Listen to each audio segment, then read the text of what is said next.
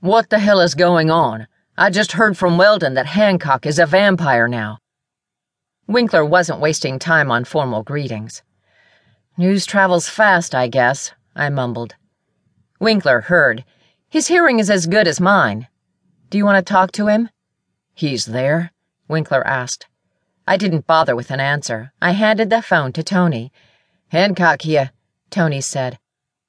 Honestly, that blunt director of the joint NSA Homeland Security Department would never go away, even if he were a baby vamp. Holy shit, they weren't lying, Winkler muttered.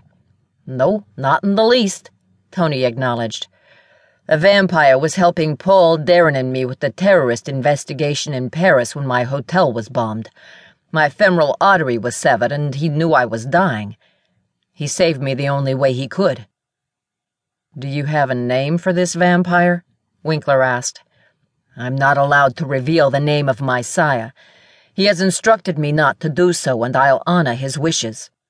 If not for him, I'd be in a box headed back to the States.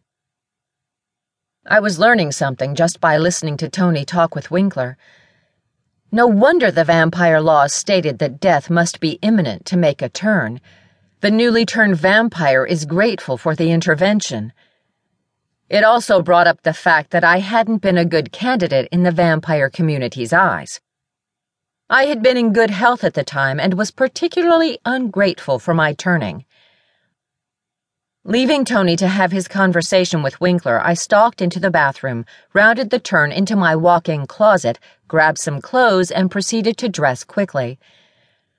While I combed my hair at the dressing table afterward, I noticed my face held a bit more color and my lips seemed a little rosier since returning from Refazan.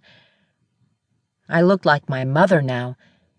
She'd been beautiful when she was young, with strawberry blonde hair that curled just a bit, sky blue eyes with thick lashes, and creamy skin that didn't require makeup. My mother only wore makeup after Howard Graham hit her in the face, to cover bruises. It was probably a good thing he was already dead. He wouldn't want to meet up with me after I'd become vampire. Sighing over the twists and turns in my life, I set the brush down and returned to my bedroom. Tony was still there talking to Winkler. They put Jennings in charge? Tony didn't sound surprised. In fact, he sounded relieved. He was talking about Agent Bill Jennings, who'd been strictly by the book when I first met him. He'd loosened up during our travels across the U.S. Yeah, he's already contacted me about the updates to the software. Uh oh.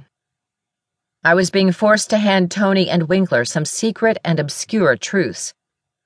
Both of you listen carefully. I came to stand next to Tony. Winkler, the reason Gavin hung around so long when I was working for you was because he was watching you at the same time. The vampires were terrified of your software they thought it could be used to identify them and destroy the race. That statement brought complete silence from Winkler. I think he may have stopped breathing for a moment. When you made the announcement that it didn't work and sold it to Tony, I went on, that's when all of them relaxed their sphincters and Gavin hauled me off to the council. If you want to live, you'll keep that information to yourselves. Winkler didn't speak for several seconds. Tony was shocked, I could tell. He might have been less surprised if I'd suddenly sprouted a second head. Holy shit, Winkler muttered finally. Tony was wide eyed and nodding at Winkler's assessment.